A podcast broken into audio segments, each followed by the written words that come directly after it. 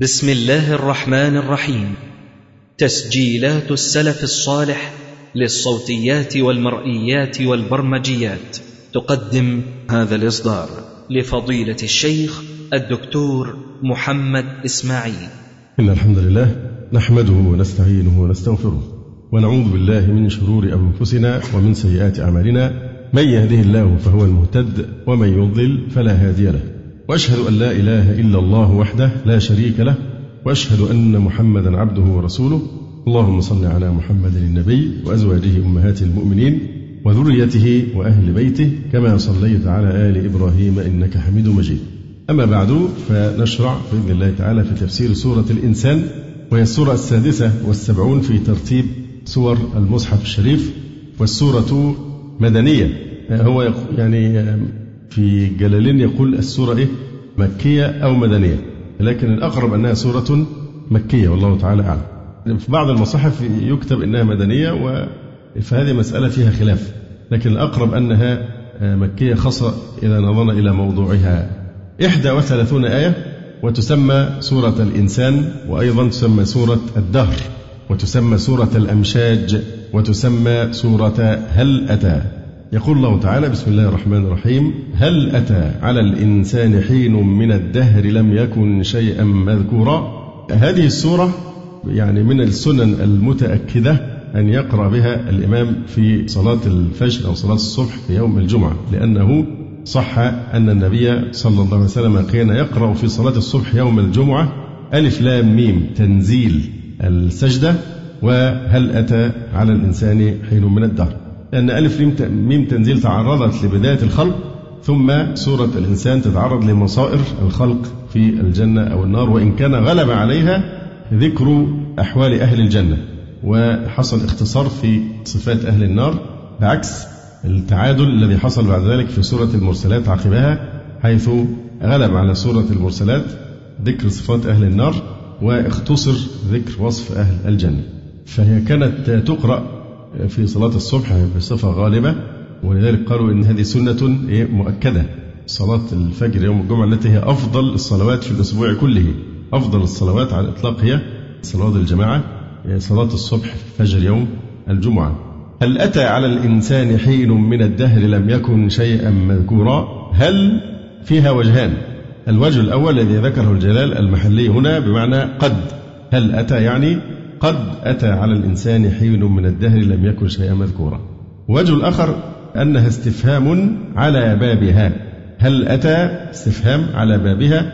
والاستفهام هنا للتقرير والتوبيخ. وهو تقرير لمن أنكر البعث. فلا بد أن يقول نعم إذا سألته هل أتى عليك حين من الدهر لم تكن شيئا مذكورا فأنت كأنك تحمله على أن يقر ويعترف بأنه فعلا سبق وجوده عدم. فما معنى التقرير والتوبيخ؟ تقرير لمن أنكر البعث فإنه لا بد أن يقول نعم قد مضى دهر طويل لا إنسان فيه. فيقال له من أحدثه بعد أن لم يكن ومن كونه بعد عدمه؟ كيف يمتنع عليه بعثه وإحياؤه بعد موته؟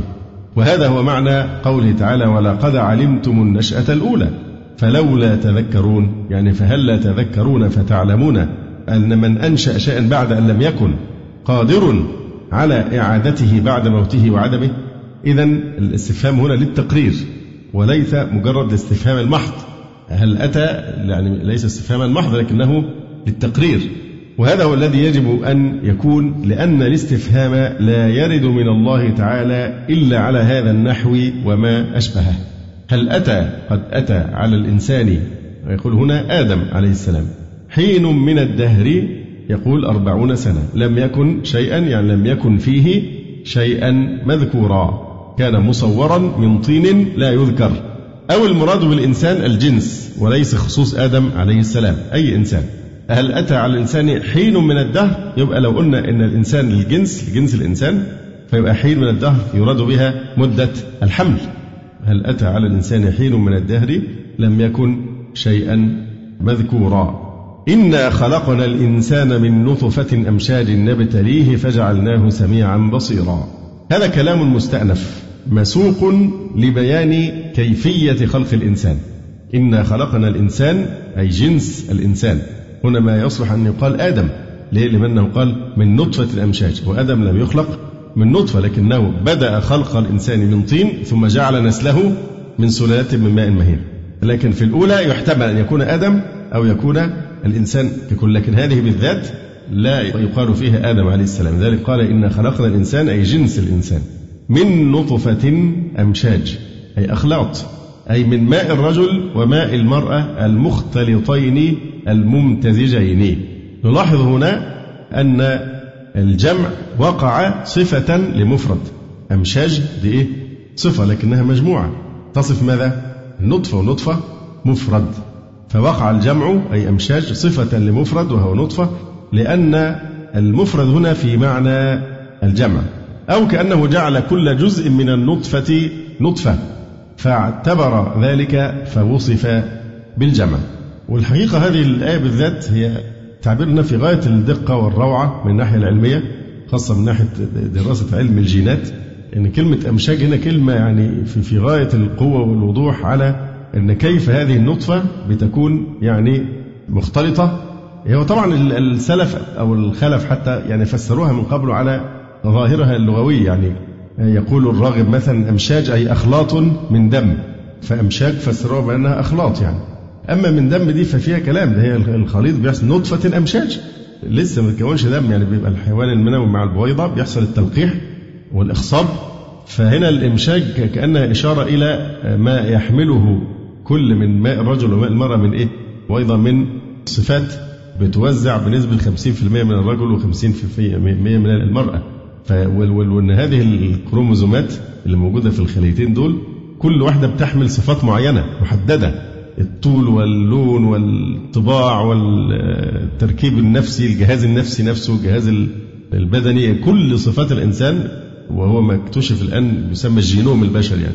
فهي كل الإنسان ده موجود صفاته في الإيه؟ واستعداداته حتى كمان استعداداته المرضية ممكن كمان يمرض بإيه؟ فهذه كلها بتكون موجودة في يعني الكروموزومات أو يسمى بالصبغيات. يروى عن ابن عباس أنه قال من نطفة الأمشاج يعني ماء الرجل وماء المرأة. مش إن هو دماء فين الدم ده؟ لسه بتبقى في بداية الإخصاب يعني أو التلقيح. فماء الرجل وماء المرأة إذا اجتمعا واختلطا ثم ينتقل بعد ذلك من طور إلى طور ومن حال إلى حال وكون إلى كون وهكذا. وقال عكرمة ومجاهد الحسن والربيع بن أنس الأمشاج هو اختلاط ماء الرجل بماء المرأة. وقد أثبت العلم الحديث أن صفات الخلية الحية تتحدد بما تحمله من كروموزومات أو صبغيات.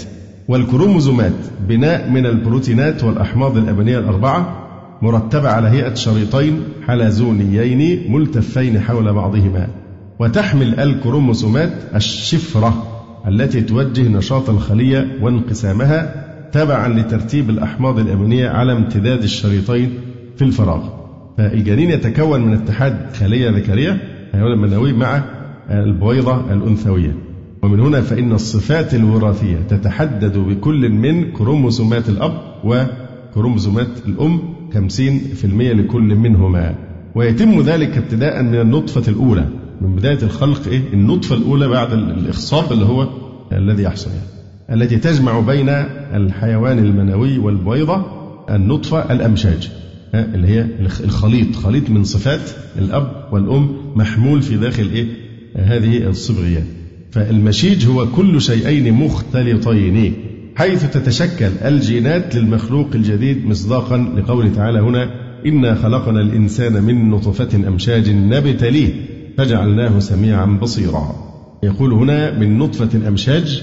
يقول أخلاط من ماء الرجل وماء المرأة المختلطين الممتزجين طبعا هم فسروها في مضى في حدود علمهم. إن اختلط هذان الماءان لكن أسرار ما وراء تحت ذلك يعني تكوين الكروموزومات وهذه الأشياء العجيبة المدهشة فهذه ما اكتشفت إلا حديثا وقد أشار الله سبحانه وتعالى إليها عند نزول هذه السورة الكريمة. نبتليه أي نختبره بالتكليف. نبتليه خلقناه نبتليه. وقيل الجملة مستأنفة أو هي حال مقدرة. لأن ليه نقول مقدرة لأنه ساعة الخلق. لو بداية الخلق في النطفة هذه هل هو يبتلى ساعتها؟ أم أن المقصود نبتليه مريدين ابتلاءه حين تأهله؟ فإن كان معنى نبتليه نختبره بالتكليف ففي هذه الحالة نقول إنها حال مقدرة لأنه وقت خلقه من نطفة لم يكن مكلفا أو تكون جملة مستأنفة. فإذا قلنا خلقناه نبتليه حال يبقى هي حال مقدرة باعتبار ما سيكون. حينما يكلف. فجعلناه سميعا بصيرا. الفاء هنا للترتيب مع التعقيب. فجعلناه بعد امتزاج هذين الأمرين. بعد ذلك بيحصل أنه فجعلناه سميعا بصيرا. إشارة إلى نمو إيه؟ الجنين يعني. فجعلناه سميعا بصيرا. ما إعراب سميعا بصيرا؟ نعم مفعول به ثاني. فهنا الكلمتان نزلتا منزلة الكلمة الواحدة. سميعا بصيرا الاثنين بنقول عليهم إيه مفعول به؟ ثاني نزلتا منزلة الكلمة الواحدة لأنهما كناية عن التمييز والفهم. إذ آلتهما سبب لذلك لأن آلة السمع والبصر بتكون سبب في الفهم والتعقل. وهما أي السمع والبصر أشرف الحواس. تدرك بهما أعظم المدركات. أي جعلناه بسبب الابتلاء حين تأهله له سميعا بصيرا ليتمكن من مشاهدة الدلائل واستماع الآيات.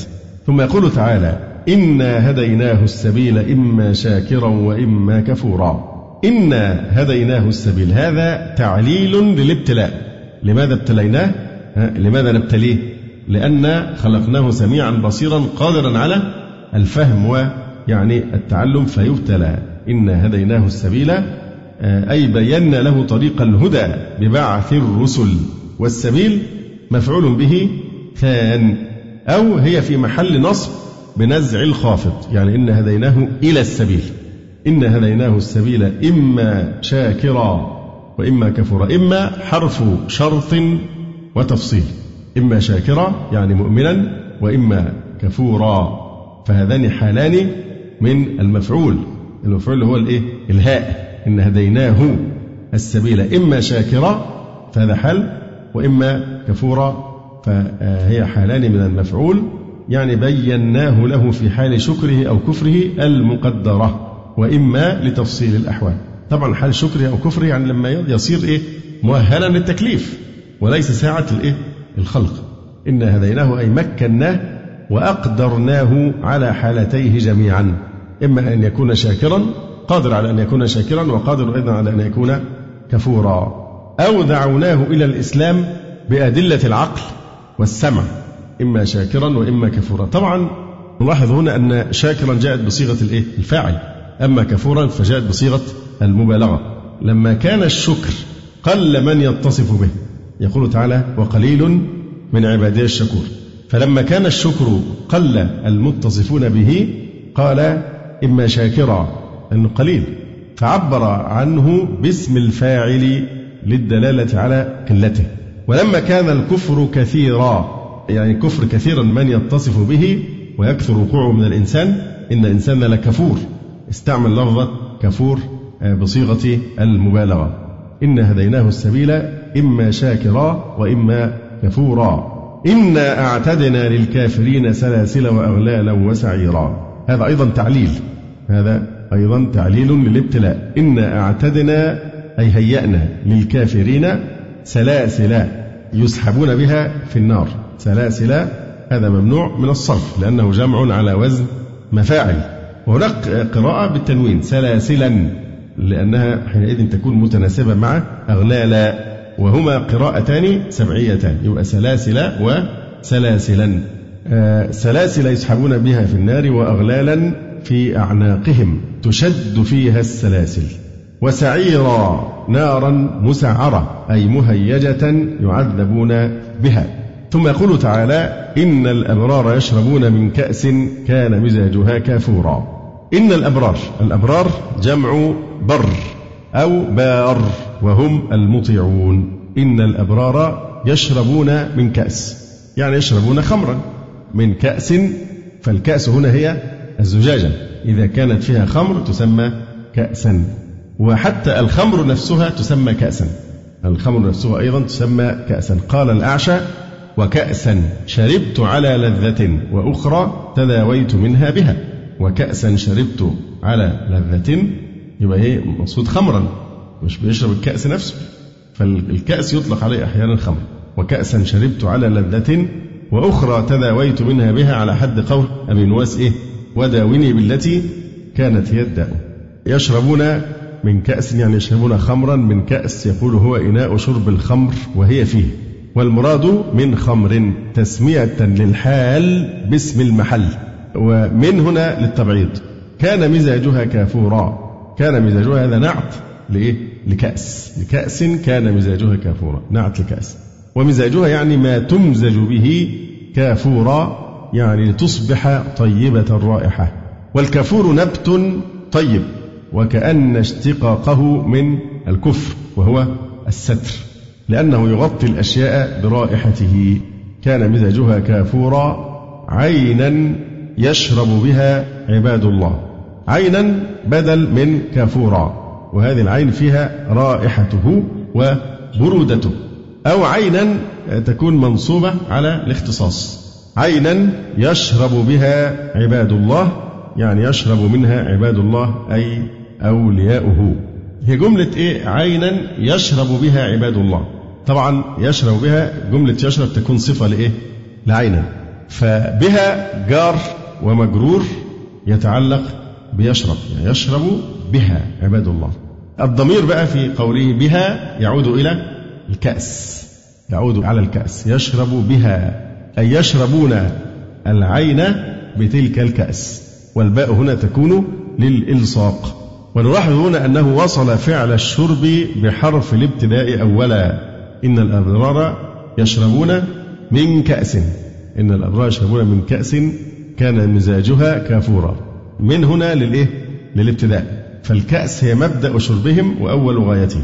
يشربون من كأس. دي بداية الشرب من. فمن هنا للابتداء. لكن في الحالة الأخيرة استعمل حرف الإلصاق. فقال يشرب بها لأن العين بها يمزجون شرابهم. فقال يشرب بها. لكن في الأول قال إن الأبرار يشربون من كأس. فهي هي مبدأ شربهم ولذلك قال من كأس. لكن يشرب بها لأن العين بها يمزجون ما يشربون. فكأن المعنى يشرب عباد الله بها الخمر. كما تقول شربت الماء بالعسل. يعني ممزوجا بالعسل. إذا هذا على أساس أن الباء للإلصاق يشرب بها. وقيل الباء زائدة يعني يشربها. وقيل الباء بمعنى من يشرب بها يعني يشرب منها. فتكون للتبعيض مثل قوله تعالى فامسحوا برؤوسكم. يعني إيه؟ جزءا من رؤوسكم كما قال الشافعي. القول الرابع يجوز أن يتضمن يشربون يشربون تتضمن معنى يلتذون بها شاربين. فيشرب بها فعل يشرب ضمن معنى يلتذون. لأنها تتعدى هنا بالباء في هذه الحالة. يبقى إيه؟ يلتذون بها شاربين أو يرتوي بها عباد الله. عشان يبقى ضمن إما يرتوي أو يتلذذون والسر في ذلك هو وجود حرف الباء. ضمن معنى يلتذ أو يرتوي بها يبقى يشرب بها عباد الله. يفجرونها تفجيرا. طبعا عباد الله بمعنى أوليائه. يفجرونها تفجيرا يقودونها حيث شاءوا من منازلهم. يفجرونها تفجيرا. يعني يفجرون تفجيرا إما أنها في موضع نصب على الحال. في موضع نصب على الحال يعني يجرونها حيث شاءوا من منازلهم فهي سهلة لا تمتنع عليهم. أو تكون يفجرونها نعتا ثانيا لعينا. عينا أول حاجة يشرب بها عباد الله. نعت الثاني يفجرونها تفجيرا. يوفون بالنذر. ويخافون يوما كان شره مستطيرا. يوفون بالنذر هذا كلام مستأنف استئنافا بيانيا. كأنه قيل بما استحقوا هذا النعيم؟ فقيل يوفون بالنذر. هذا هو السبب أنهم إيه كانوا في الدنيا يوفون بالنذر وكانوا يخافون يوما كان شره مستطيرا. يوفون بالنذر أي في طاعة الله تبارك وتعالى. ويخافون يوما كان شره مستطيرا. كان هنا بمعنى الاستقبال. يوما سوف يكون شره مستطيرا. ويخافون يوما كان شره فكان هنا بمعنى الاستقبال. لأن نتكلم عن المستقبل. كان شره مستطيرا يقول منتشرا. استطار الحريق إذا انتشر. فمعنى مستطيرا يعني فاشيا منتشرا. بالغا أقصى المبالغ. من استطار الحريق واستطار الفجر وهو استفعل من الطيران. فهناك فجر مستطير وفجر مستطيل. الفجر المستطيل الذي هو كذنب السرحان المستطير اللي هو بيبقى إيه؟ إلى أعلى فده الفجر الكاذب. أما الفجر المستطيل الذي يمشي في عرض الأفق هكذا في اتجاه الأفق فهو ده الفجر الإيه؟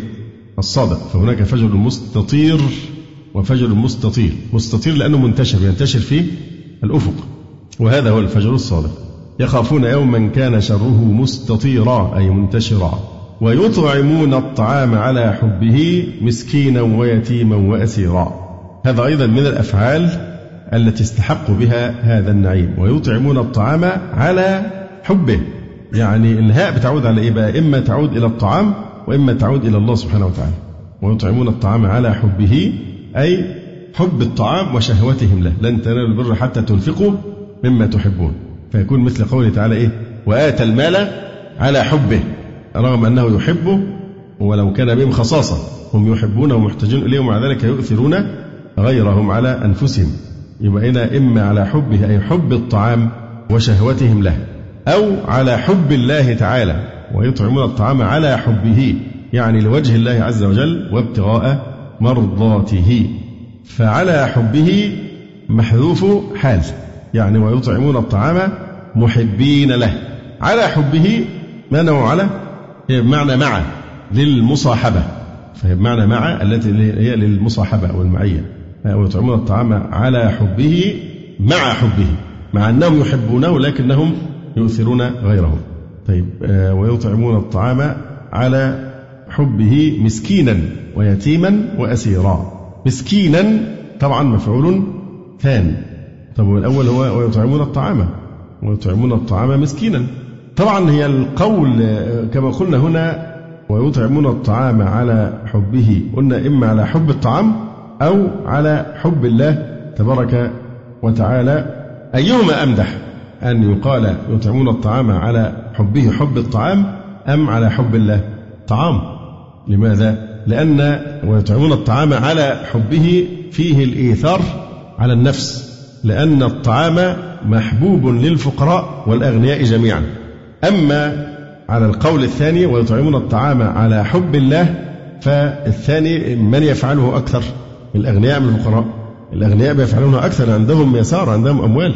كأن الآية هنا لو قلنا ويطعمون الطعام على حبه هتكون كأنها آه، مقتصرة على الأغنياء. والأغنياء ينفقون الطعام لوجه الله وحبا لله. فهنا كأنها الأغنياء بس لكن نقول ويطعمون الطعام على حبه. يبقى الفقير ممكن يؤثر على نفسه بالطعام وهو يحبه والغني أيضا يؤثر بالطعام وهو يحبه. فتشمل إيه؟ الفقراء والأغنياء على القول الأول على حبه أي حب الطعام. أنتوا تسرعتوا قالوا إن الأمدح على حب الله لأن طبعا أكيد من غير تفكير هتقول حاجة فيها الله يبقى هي أولى. زي بالضبط لما بنقول اللي هيخطب ويسأل على واحدة بيسأل على الدين الأول ولا على الجمال؟ اتسرعوا بقى وقولوا إيه؟ الدين الأول. لكن لما تقول الصح إنك تقول إيه؟ تسأل على الجمال أولا. لأن إذا سألت على الدين وصار دينها مرضيا بعد كده هتسأل على الجمال.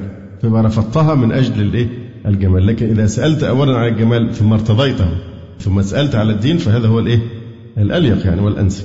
مسكينا ويتيما وأسيرا مسكينا فقيرا ويتيما لا أب له وأسيرا يعني المحبوسة بحق. طبعا يعني هو خص الله سبحانه وتعالى هؤلاء بالذكر لأن المسكين عاجز عن اكتساب قوته بنفسه واليتيم مات أبواه وهما اللذان يكتسبان وبقي عاجزا عن الكسب لصغره. والأسير لا يملك لنفسه ضرا ولا نفعا ولا نصرا ولا حيلة. يبقى ويطعمون الطعام على حبه مسكينا ويتيما لا أب له وأسيرا. قال سعيد بن جبير وآخرون هو الأسير من أهل القبلة. وقال ابن عباس رضي الله عنهما كان أسراؤهم يومئذ مشركين. هو الواحد يستغرب يعني أسير من أهل القبلة كيف يكون مسلما وفي نفس الوقت يكون أسيرا؟ هل المسلم يجوز له أن يأسر مسلما؟ والله ممكن يكون في زمان الفتن بقى والحرب بين الدول الإسلامية أو شيء من هذا. لكن الأصل إيه؟ أن الأسير يكون مشركا. ف وأسيرا فبعض السلف زي سعيد بن جبير قال هو الأسير من أهل القبلة وقال ابن عباس رضي الله عنهما كان أسراؤهم يومئذ مشركين. هو اللي خلى بعض الناس قالوا الأسير من من أهل القبلة كأنه استشكل كلمة إيه؟ يطعمون الطعام مسكينا ويتيما وكافرا. لا هي ما فيهاش إشكال. كما سنبين. فالغالب أن الأسير لازم يكون مش مسلم يعني مشركا أو نحو ذلك. يشهد لهذا أن رسول الله صلى الله عليه وسلم أمر أصحابه يوم بدر بأن يكرموا الأسارى فكانوا يقدمونهم على أنفسهم عند الغداء. لأن هذه يعني هذه حقه كبشر يعني أنه هو مأسور أصبح عاجزا لا يملك حيلة. فأمر الشرع الشريف بإكرامه والإحسان إليه حتى لو كان كافرا. بدليل هذه الآية لأن الأسير لازم حيكون غير مسلم. فكانوا يقدمونهم على أنفسهم عند الغداء. قاله ابن كثير. وقال ابن العربي وفي إطعامه ثواب عظيم وإن كان كافرا. فإن الله يرزقه. يعني لأن الكافر نفسه ألا يرزقه الله سبحانه وتعالى؟ بلى. وقد تعين بالعهد إطعامه. ما دام صار أسيرا فهنا يتعين على المسلمين أن يوفروا له الطعام الذي يحفظ حياته. فمن ثم فيش أي إشكال أن الأسير حيكون كافرا وأنه يطعم. فبالعهد يتعين يعني إطعامه. طبعا العهد في مثل زماننا هذا هو موجود بما يسمى اسمها إيه بتاعت جنيف دي؟ اتفاقية جنيف والكلام اللي ما بيطبقوش خالص ده. لكن هذه اتفاقات موجودة دولية بتكفل حقوق الإيه؟ يعني الأسير. ولذلك بتعتبر مخالفة إدارات السجون لموضوع الأكل الطعام والشراب دي مخالفة يعني كارثة. لما واحد يمتنع من الطعام والشراب بشيء خطير جدا. لو إن ده بلغ المنظمات الدولية دي بتبقى جريمة كبيرة جدا لأن هو إنسان أنت يعني حبسته عن حريته. هو محبوس مالناش دعوه بقى هو ظالم مش ظالم مجرم قاتل دي قضية ثانية لكن هو موجود في الحبس عاجز عن أن يتكسب بنفسه. فمنع الماء مثلا أو الطعام دي كارثة يعني وتعتبر جريمة كبيرة جدا يعني. فهذا شيء منطقي إن واحد عاجز عن الكسب لنفسه أو أن يتصرف نفسه أسير محبوس فلا لابد من توفير يعني أساسيات البقاء بالنسبة له.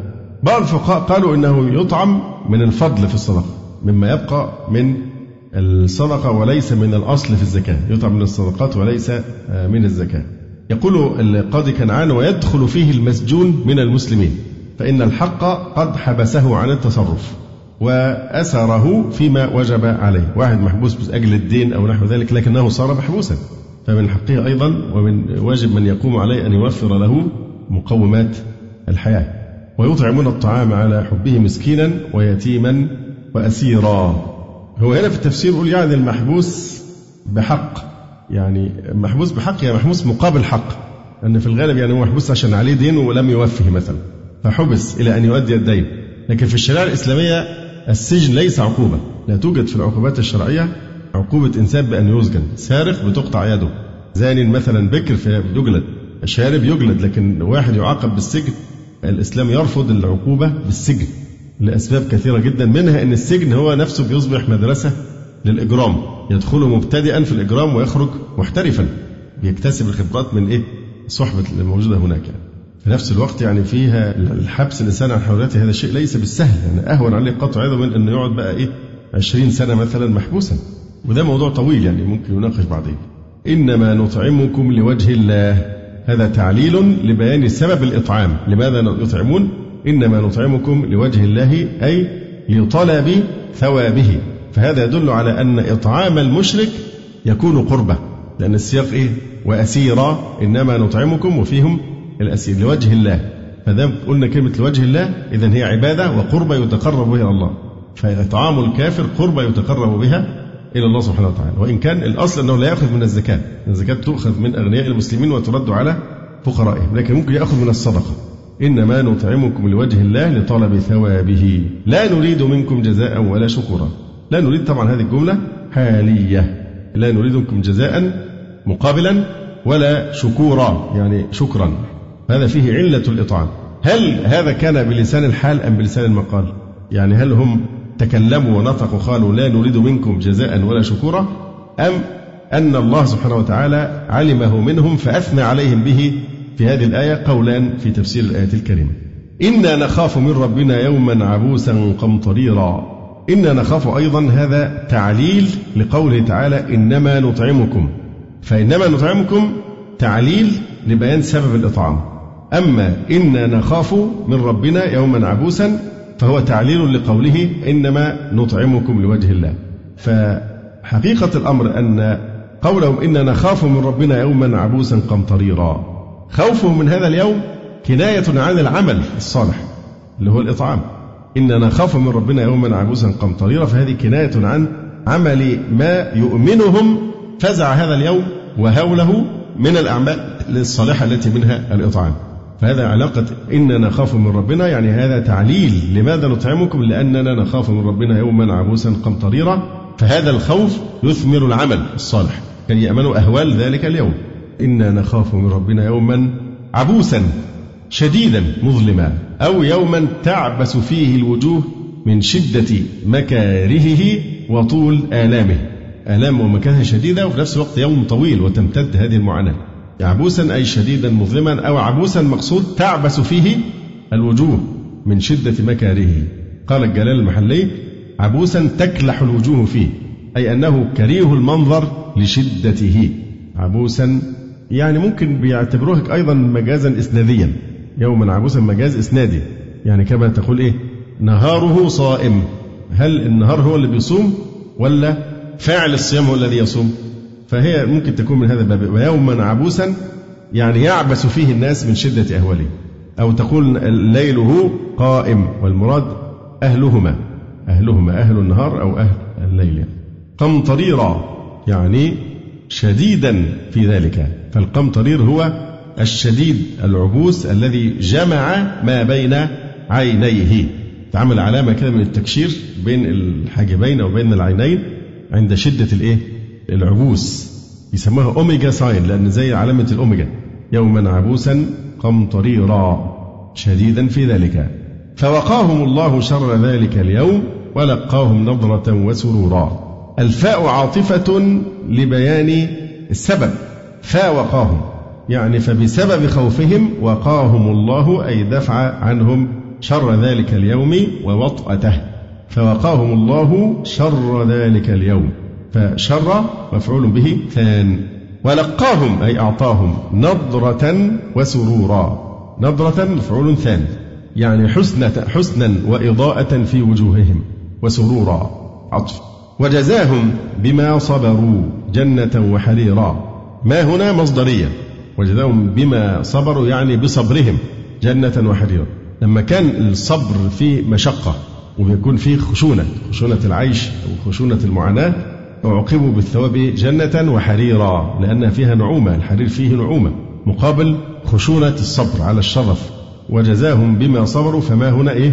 مصدرية. بصبرهم عن المعصية جنة أدخلوها طبعا جنة مفعول به ثاني وحريرا أي ألبسوه متكئين فيها على الأرائك. متكئين حال من مرفوع أدخلوها. يعني أدخلوا الجنة متكئين. فهذا فعل مقدر يعني وجزاهم بما صبروا جنة أدخلوها أو أدخلوا جنة. فبأن أدخلوا جنة. فمتكئين حال من نعم؟ فين هو الفاعل؟ أي نعم. صحيح. هو هنا بيقول حال من الواو بقى نفسها. بيقول حال من مرفوع. أدخلوها المقدر أي من الفعل وتقديره دخلوها أو أدخلوها ثم جلسوا متكئين. وممكن تكون حالا من مفعول جزاهم. جزاهم متكئين. من الهم يعني هاء متكئين فيها على الأرائك. يعني دخلوها ثم جلسوا متكئين. فيها على الأرائك أي السرر في الحجال. الحجال جمع حجلة وهي المقاعد المتأرجحة. لا يرون فيها شمسا ولا زمهريرا. لا يرون يعني لا يجدون. لا يجدون حال ثانية. فيها شمسا ولا زمهريرا. هي الزمهرير إما أنه يراد بها شدة البرد أو أشد البرد أو الزمهرير في لغة طيء هو الإيه؟ القمر. يقول الراجز وليلة ظلامها قد اعتكر قطعتها والزمهرير ما زهر. وليلة ظلامها قد اعتكر كان شديد السواد والظلمة. قطعتها والزمهرير ما زهر بالزاي. ما زهر يعني ما أضاء. فهي ليلة مظلمة. فالشاهد هنا قوله والزمهرير ما زهر يعني القمر. ودي متناسبة مع كلمة شمسا.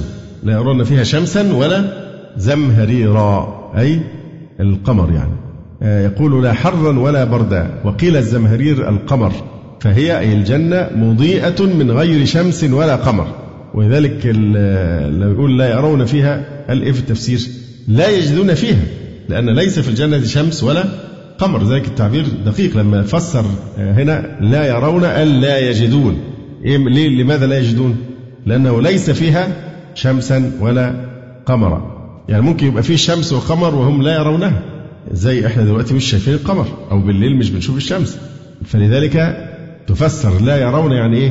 لا يجدون لأن الجنة ليس فيها شمس ولا قمر. فالجنة فيها من الضياء والنور ما لا يحتاجون معه إلى شمس ولا قمر لا يرون لا يجدون فيها شمسا ولا زمهريرا. يعني إشارة إلى أن جوها أو هواءها معتدل لا حر شمس يحمي ولا شدة برد تؤذي. ودانية عليهم ظلالها ودانية يعني قريبة. ودانية قريبة عطف على محل لا يرون أي غير رائين شمسا ولا زمهريرا ودانية. هنا الواو دخلت للدلالة على أن الأمرين يجتمعان لهم. ودانية يعني لا يرون فيها شمسا ولا زمهريرا. مجتمع مع ذلك كمان إيه؟ ودانية عليهم آه، ظلالها. فدخلت الواو للدلالة على أن الأمرين يجتمعان لهم. كأنه قيل وجزاهم جنة. جامعين فيها بين السلامة من الحر والقر وبين دنو الظلال عليهم ودانية عليهم ظلالها. طبعا هنا من دقة الجلال المحلي أنه فسر عليهم بإيه؟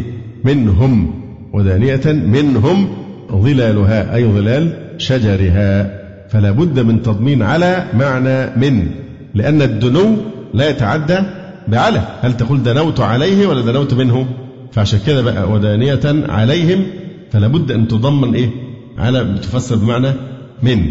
إذا لابد من تضمين عليهم معنى منهم لأن الدنو لا يتعدى بعلى ودانية عليهم ظلالها. طيب لماذا لم يقل الله سبحانه وتعالى ودانية منهم؟ لكن قال ودانية عليهم لأن الظلال عالية عليهم إن الظلال نفسها عالية عليهم طيب وذللت قطوفها تذليلا. وذللت قطوفها تذليلا. ذللت هذا عطف أيضا على دانية.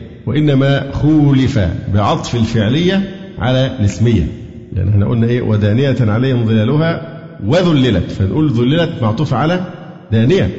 فهنا حصل مخالفة أن عطفت الجملة الفعلية على جملة اسمية للإشارة إلى أن التضليل أمر دائم لا يزول. التضليل أمر دائم لا يزول لأنها لا شمس فيها. بخلاف التذليل فإنه أمر متجدد طارئ. فلذلك ناسب أن يعبر عنه بالفعل. أما التضليل دانية عليهم ظلها فهذا أمر دائم لا يزول لأنه لا شمس فيها بخلاف التذليل وذللت قطوفها فهذا أمر متجدد طارئ. فاستعمل فيه الفعل. وذللت قطوفها تذليلا أي أدنيت ثمارها فينالها القائم والقاعد والمضطجع. ويطاف عليهم بآنية من فضة وأكواب كانت قواريرا. ويطاف عليهم فيها أي في الجنة بآنية من فضة وأكواب. طبعا هذا من عطف الإيه؟ من عطف الخاص على العام لأن الأكواب عام الأكواب ممكن تكون فضة ومن غيرها. فهذا من إيه؟ من التعميم بعد التخصيص يعني. ويطاف عليهم بأنية من فضة وأكواب أي أقداح بلا عرى. كانت قواريرا القارورة هي إناء صاف توضع فيه الأشربة. قيل إنه يكون من الزجاج. قوارير من فضة. فقوارير هذه بدل من إيه؟ قوارير الأولى. قوارير من فضة لأنها من فضة. يرى باطنها من ظاهرها كالزجاج. قدروها تقديرا. قدروها تقديرا إما أن قدروها أي الطائفون عليهم ويطاف عليهم بأنية من فضة. فهؤلاء الطائفون عليهم يطوفون عليهم بأنية من فضة قدروها أي الطائفون تقديرا. يعني على قدر ري الشاربين.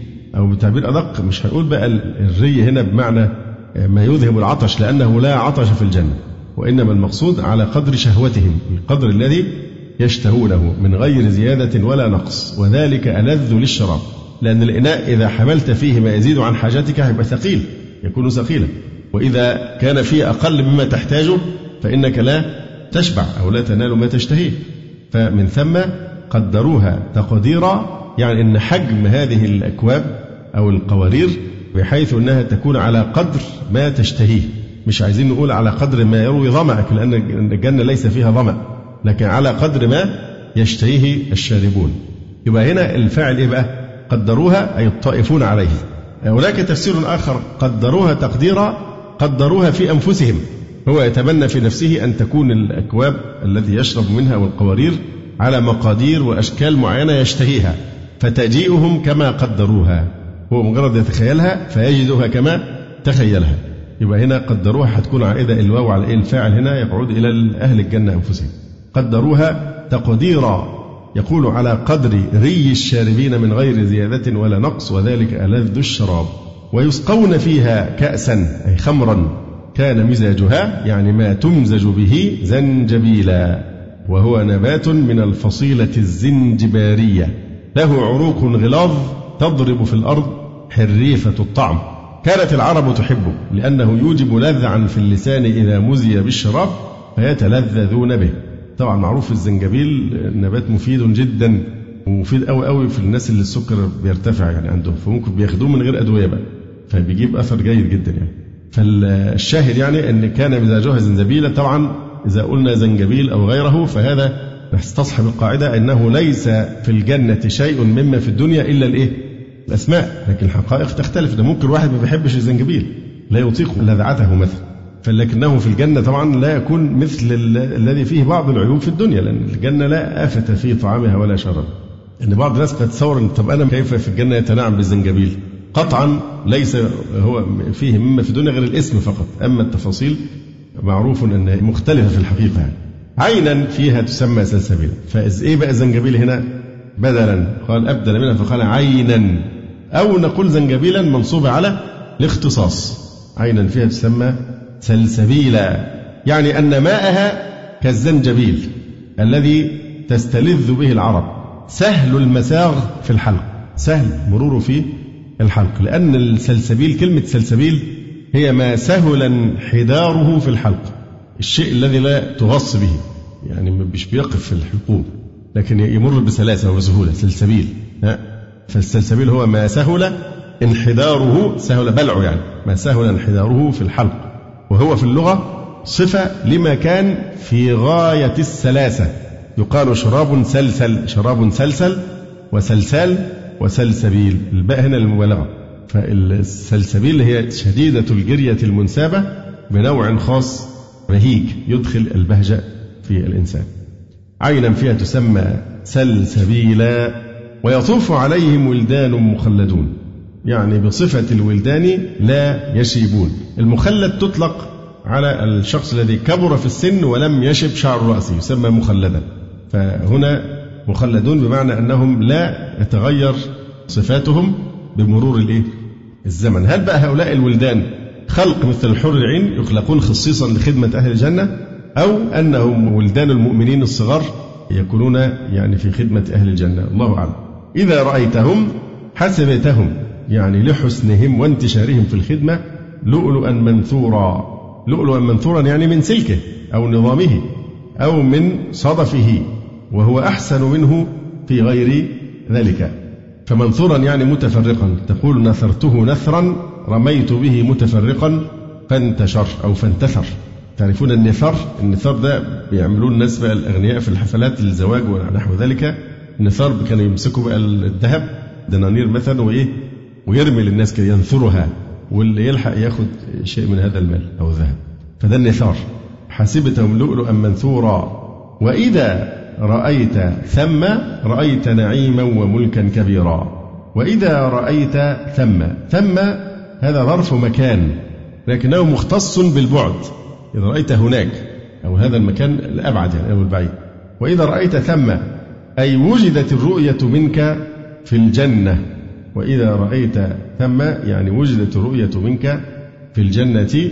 تعبير في غاية الدقة الحقيقة. يعني الجلال المحلي وجلال السيوطي في قمة الروعة في هذا التفسير الكلام ما بيجيش كده كل كلمة تفصلها بالضبط يعني في مكانها. فشوف الدقة هنا بيقول وإذا رأيت ثم بيقول إيه بقى؟ شوف قال إيه في تفسيرها؟ كلام في غاية الروعة يقول لك وإذا وجدت الرؤية منك. ليه قال كده؟ بصورة أخرى. أين مفعول رأيت ليس له مفعول. فشوف دقة الجلال المحلية لما بيفسر وإذا رأيت ثم. بيفسرها بيقول وإذا وجدت الرؤية منك. فالتركيز هنا على أن الرؤية موجودة مش أنت هتشوف إيه. عشان كده بنقول ليس لها مفعول هنا. فرأيت عبارة عن فعل وفاعل. فلذلك في التفسير بيقول لك إذا وجدت منك الرؤية. هو مش مش مهم مش بيتكلم هنا رأيت إيه. لكن الكلام تركيز كله على فعل الإيه؟ الرؤية لكن ليس له مفعول ظاهر. فرأيت فعل وفاعل وليس له مفعول ظاهر. ولا له أيضا مفعول مقدر لإشاعة الرؤية وتعميمها. كأنه قيل وإذا وجدت الرؤية ثم أو إذا صدرت منك الرؤية في ذلك المكان رأيت نعيما وملكا كبيرا. عشان الرؤية تعم إيه؟ كل ما يملك الرؤية آه، لإشاعتها وتعميمها. فالتركيز هنا على وجود الرؤية وليس على ما يرى. فطبعا ده تعبير في غاية الدقة والروعة. يعني لما بيكتب الجلال المحلي دي زي ما قلت لكم كتير تفسير الجلالين الكلمة عبارة عن خلاصة بحث مش واحد قاعد بيتأمل. وإذا رأيت ثم ففي التفسير بيقول وإذا وجدت الرؤية منك في الجنة رأيت وهذا هو الجواب. جواب إذا نعيما لا يوصف وملكا كبيرا أي واسعا لا غاية له. عاليهم يعني فوقهم. ثياب سندس خضر واستبرق. طيب عاليهم ثياب. لماذا لم يؤنث عاليهم؟ لماذا لم يقل عاليتهم ثياب؟ لأن تأنيث الثياب غير حقيقي. الثياب لا تلد ولا تبيض يعني لا تتكاثر. فمن ثم يعني التأنيث غير حقيقي فجاز. عاليهم ثياب سندس. يقول عليهم أي فوقهم فنصبه على الظرفية. وهو خبر لمبتدأ بعده. طب ليه قال خبر لمبتدأ بعده. لأنها هنا إيه؟ عاليهم. إذا قلنا إنها ظرف تبقى إيه؟ شبه جملة. إذا قلنا إن عليهم ظرف. يبقى ادام ظرف لازم من غير ما تتكلم. دي تبقى شبه جملة ودائما بتكون خبرا مقدم. ودور بقى على المبتدأ بعدها بقى مؤخر فلما قلنا عاليهم ظرف. الشبه الجملة حاجة من اثنين يا جر ومجرور يا إيه؟ يا ظرف. أي نعم. والمبتدأ في هذه الحالة لابد أن يكون نكرة. عاليهم أي فوقهم. فنصبه على الظرفية وهو خبر لمبتدأ بعده. وفي قراءة بسكون الياء. عاليهم مبتدأ وبعده خبر. والضمير المتصل به للمطوف عليهم. عاليهم ثياب سندس. حرير. أو هو ما رق من الحرير. والسندس يكون أخضر وغير أخضر. ثياب سندس خضر بالرفع. واستبرق بالجر. ثياب سندس خضر واستبرق. واضح. وقرئ إيه؟ يعني يقرأ بالجر ويقرأ بالرفع. فلو بالجر يبقى معطوف على سندس. والاستبرق هو ما غلظ من الديباج فهو البطائن والسندس الظهائر. وفي قراءة عكس ما ذكر فيهما وفي أخرى برفعهما وفي أخرى بجرهما. ثياب سندس خضر واستبرق. وحلوا أساور من فضة. وحلوا يعني الواو هنا بتعطف على إيه؟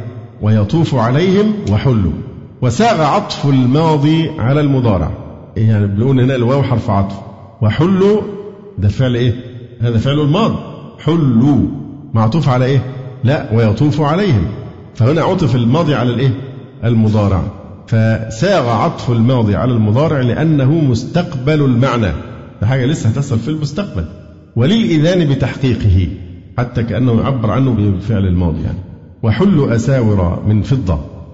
وفي موضع آخر من ذهب. يعني في بعض الآيات القرآنية فيها الوصف أنهم إيه؟ أنها من ذهب للإذان بأنهم يحلون من النوعين معا يعني مجمعا أو مفرقا يعني. وسقاهم ربهم شرابا طهورا. طهورا مبالغة في طهارته ونظافته بخلاف خمر الدنيا. وهذه الآية مما يستروح بها في نجاسة الخمر لما فيها من التعريض بها. وسقاهم ربهم شرابا طهورا كأن فيها تعريض بنجاسة خمر الدنيا أنها خمر أنها نجسة. بغض النظر بقى نجاسة معنوية أو حسية دي قضية أخرى. لكن لم يوصف خمر الجنة دائما إلا بالطهور كأنها إشارة إلى نجاسة خمر الدنيا. إن هذا كان لكم جزاء. إن هذا طبعا هذه الجملة إيه؟ يعني مقول قول محذوف. يعني يقال لأهل الجنة إن هذا النعيم كان لكم جزاء وكان سعيكم مشكورا. يعني مجازا عليه غير مضيع. فالله سبحانه وتعالى شكور. يجزي من ويشكر لمن عمل صالحا. هذا في الحقيقة يعني شرف عظيم جدا للمؤمنين. لو أننا بنشوف في الجرايد كلمة إيه؟ شكر. شكر. رئيس الجمهورية لأنه عزنا في كذا وكذا. أو هو رئيس أو الملك أو كذا بيذكر إيه؟ بيشكر أحدا طبعا بتنشر في الجرايد ده حاجة يعني كبيرة جدا فما بالك والله سبحانه وتعالى هو الذي يشكر لك أو يشكرك على ما فعلت؟ فهذا فيها تعظيم عظيم جدا للمؤمنين. من الذي يشكر لك؟ الله سبحانه وتعالى. وكان سعيكم مشكورا. ما أعرفش ليه الناس بتخصصها في الجنائز. يعني ساعات الناس يقول سعيك مشكور. وغضبوا عليها بحيث إنه يتوهم أن لها أصلا في في السنة. ولم نعرف لها أصلا في الأحاديث إنك أنت لما بتعزي حد أو حد بيعزيك ترد عليه تقول له شكر الله سعيكم. والتاني يرد غفر الله ذنبكم. من أين هذا؟ هي المشكلة مش إن هو يقول يقول ما فيش مشكلة لكن المواظبة عليها توهم أن لها أصلا في السنة. زي المواظبة كده في دعاء القنوت يا واصل المنقطعين اوصلنا إليك. اللهم هب لنا عملا صالحا فواظبوا عليها بصورة جعلت الناس تظن أنها من ثابتة في الشرع فمثل هذا ما ينبغي المواظبة عليه الإنسان حتى الشيء اللي, اللي ثابت في السنة لا يواظب عليه ومن وقت والتاني يقطعه. حتى لا يتوهم العوام أنه لا بد منه. زي مثلا سورة الإنسان والسجدة يوم الجمعة في فجر يوم الجمعة. الإمام بين وقت والتاني يقطع هذه السنة حتى يلفت نظر الناس إلى أنها غير متعينة لأن المواظبة عليها جعل العوام وصلوا لعقيدة معينة أن صلاة الفجر يوم الجمعة الركعة الأولى منها خصت بسجدة زائدة. الناس فهمت أن ركعة الفجر يوم الجمعة الركعة الأولى فيها كم سجدة؟ ثلاث سجدات. في سجدة زائدة اللي هي في سورة السجدة ألف لام تنزيل السجدة. ولذلك لما يكونوا بيستطولوا الصورة بقى هيقرا لسه بالسجدة وبالإنسان كتير عليه فلازم يجيب في الركعة الأولى أي آية من القرآن فيها سجدة عشان تعود السجدة الذي هو يعتقد أنها زائدة. فيقرأ بقى اقرأ باسم ربك الذي خلق أو جزء من سورة النمل. أي موضع فيه سجود عشان يرضي ضميره يعني بيجيب السجدة الزيادة بتاعت الركعة الأولى. فهذا طبعا نشأ ليه؟ استمرار على شيء هو سنة طبعا مؤكدة لكن بين وقت وآخر الإمام يقطع حتى يلفت نظر الناس إلى أن هذا مش شرط في صحة الصلاة. ولا أن في سجدة زائدة. وحلوا أساورة طبعا دي مفعول ثان من فضة نعت لأساور. وسقاهم ربهم شرابا طهورا. ثم يقال لأهل الجنة إن هذا كان لكم جزاء وكان سعيكم مشكورا. من الذي يشكر لك؟ الله سبحانه وتعالى لا يضيع عملك. وسوف تجازى عليه وهو غير مضيع. فلا يخاف ظلما ولا هضما. إنا نحن نزلنا عليك القرآن تنزيلا. إنا نحن نحن تأكيد لاسم إن اللي هي الضمير نا. إنا نحن أو نحن ضمير فصل آه، أو فصل يعني. إنا نحن نزلنا عليك القرآن تنزيلا. القصد من هذا تثبيت قلب النبي صلى الله عليه وسلم وشرح صدره وتحقيق أن المنزل وحي وعدم المبالاة برميهم له بالسحر والكهانة. إنك على الحق المبين. وإنك لتهدي إلى صراط مستقيم. إلى آخره. وإنه لقرآن إيه؟ وهكذا الآيات كثيرة في هذا المعنى. إنا نحن نزلنا عليك القرآن تنزيلا. طبعا مفعول مطلق. مؤكد يعني. خبر إنا يعني إنا نحن إنا طبعا ده الاسم إنا نزلنا يبقى الجملة دي خبر إن. أي فصلناه ولم ننزله جملة واحدة ليكون أسهل فهما وحفظا وأيسر عملا. يعني قولا كما ذكرنا. فاصبر لحكم ربك. الفاء الفصيحة. يعني إن عرفت هذا فاصبر لحكم ربك عليك بما حكم الله عليك بتبليغ رسالته والصبر على أذاهم ولا تطع منهم أي الكفار آثما أو كفورا. أي عتبة بن ربيعة والوليد بن المغيرة قال للنبي صلى الله عليه وسلم ارجع عن هذا الأمر ويجوز أن يراد كل آثم وكافر أي لا تطع أحدهما أيا كان فيما دعاك إليه من إثم وكفر. طبعا نلاحظ هنا أنه عز وجل لم يستعمل الواو يعني لم يقل ولا تطع منهم آثما وكفورا لكنه قال ولا تطع منهم آثما أو كفورا فجنح إلى أو دون الواو.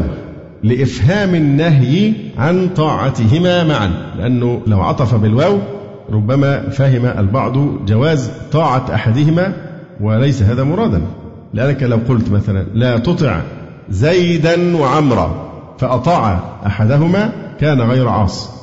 فإذا أبدلتها بالواو وقلت لا تطع زيدا أو عمرا دللت على أن كل واحد منهما أهل أن يعصى. فهنا في احتمال أنه لو قال آثما وكفورا يبقى المجموع. لكن يقول آثما أو كفورا يعني لا تطع آثما ولا تطع أيضا كفورا. واذكر اسم ربك بكرة وأصيلا. القصد هنا من هذه الآية ومن التي بعدها ومن الليل فاسجد له وسبحه ليلا طويلا. القصد منه حثه صلى الله عليه وسلم على أن يستعين في دعوة قومه والصدع بما أمر به بالصبر على أذاهم والصلاة والتسبيح. كقوله تعالى واستعينوا بالصبر والصلاة. وقوله فاصبر على ما يقولون وسبح بحمد ربك قبل طلوع الشمس وقبل الغروب ومن الليل فسبحه وأدبار السجود. واذكر اسم ربك أي في الصلاة صلي بكرة وأصيلا يعني الفجر والظهر والعصر. ومن الليل فاسجد له. من الليل متعلق بقوله فاسجد له يعني المغرب والعشاء. وسبحه ليلا طويلا صل التطوع فيه كما تقدم في المزمل من ثلثيه أو نصفه أو ثلثه. إن هؤلاء يحبون العاجلة. هذه الجملة تعليل لما قبلها من الأمر والنهي. إن هؤلاء يحبون العاجلة. تعليل لما قبلها من الأمر والنهي. أما النهي فهو قوله ولا تطع منهم آثما أو كفورا. وأما الأمر فكأنه قال لا تطعهم. واشتغل بالأهم من العبادة. يعني لا تطعهم واذكر اسم ربك. بكرة وأصيلا ومن الليل فاسجد له إلى آخره. لأن هؤلاء تركوا الآخرة للدنيا. فاترك أنت الدنيا وأهلها للآخرة. إن هؤلاء يحبون العاجلة. يعني لماذا نهيتك عن طاعتهم ولماذا أمرتك بأن تشتغل بالأهم وهو الطاعة والعبادة؟ لماذا؟ لأن هؤلاء الكفار يحبون العاجلة أي الدنيا ويذرون وراءهم يوما ثقيلا. شديدا وهو يوم القيامة فلا يعملون له فاعمل أنت له وأعرض عنه.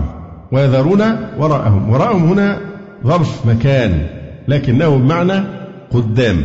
ويذرون وراءهم أي قدامهم. وكان وراءهم ملك يأخذ كل سفينة غصبا. الملك كان وراءهم ولا كان أمامهم؟ أمامهم. ومن ورائه عذاب غليظ. نعم. كذلك هنا فقوله تعالى إن هؤلاء يحبون العاجلة ويذرون وراءهم فوراء هنا ظرف مكان بمعنى إيه؟ قدامهم. ويذرون وراءهم يوما ثقيلا. من قول تعالى ثقلت في السماوات والأرض أي شديدا وهو يوم القيامة. فيذرونه لا يعملون له. نحن خلقناهم وشددنا أسرهم وإذا شئنا بدلنا أمثالهم تبديلا. نحن خلقناهم وشددنا أسرهم أي أعضاءهم ومفاصلهم والأسر هو الشدة والغضب وشدة الخلق والخلق وأسرة الرجل أهله لأنه يتقوى بهم. فشددنا أسرهم أعضاءهم ومفاصلهم. فالأسر بمعنى الشدة والتماسك. يبقى نحن خلقناهم وشددنا أي قوينا أسرهم أي أعضاءهم ومفاصلهم. وإذا شئنا بدلنا يعني جعلنا أمثالهم في الخلقة بدلا منهم بأن نهلكهم تبديلا وهذا تأكيد. طبعا هو محط الترهيب في هذه الآية قوله تعالى وإذا شئنا بدلنا أمثالهم تبديلا هذا هو محط الترهيب. أما ما قبله فهو كالتعليل له بمعنى أن قوله تعالى إذا شئنا بدلنا أمثالهم تبديلا بسبب أننا أو لعلة أننا خلقناهم وشددنا أسرهم. فمن خلقهم وشد أسرهم ألا يقدر على أن يبدل أمثالهم تبديلا؟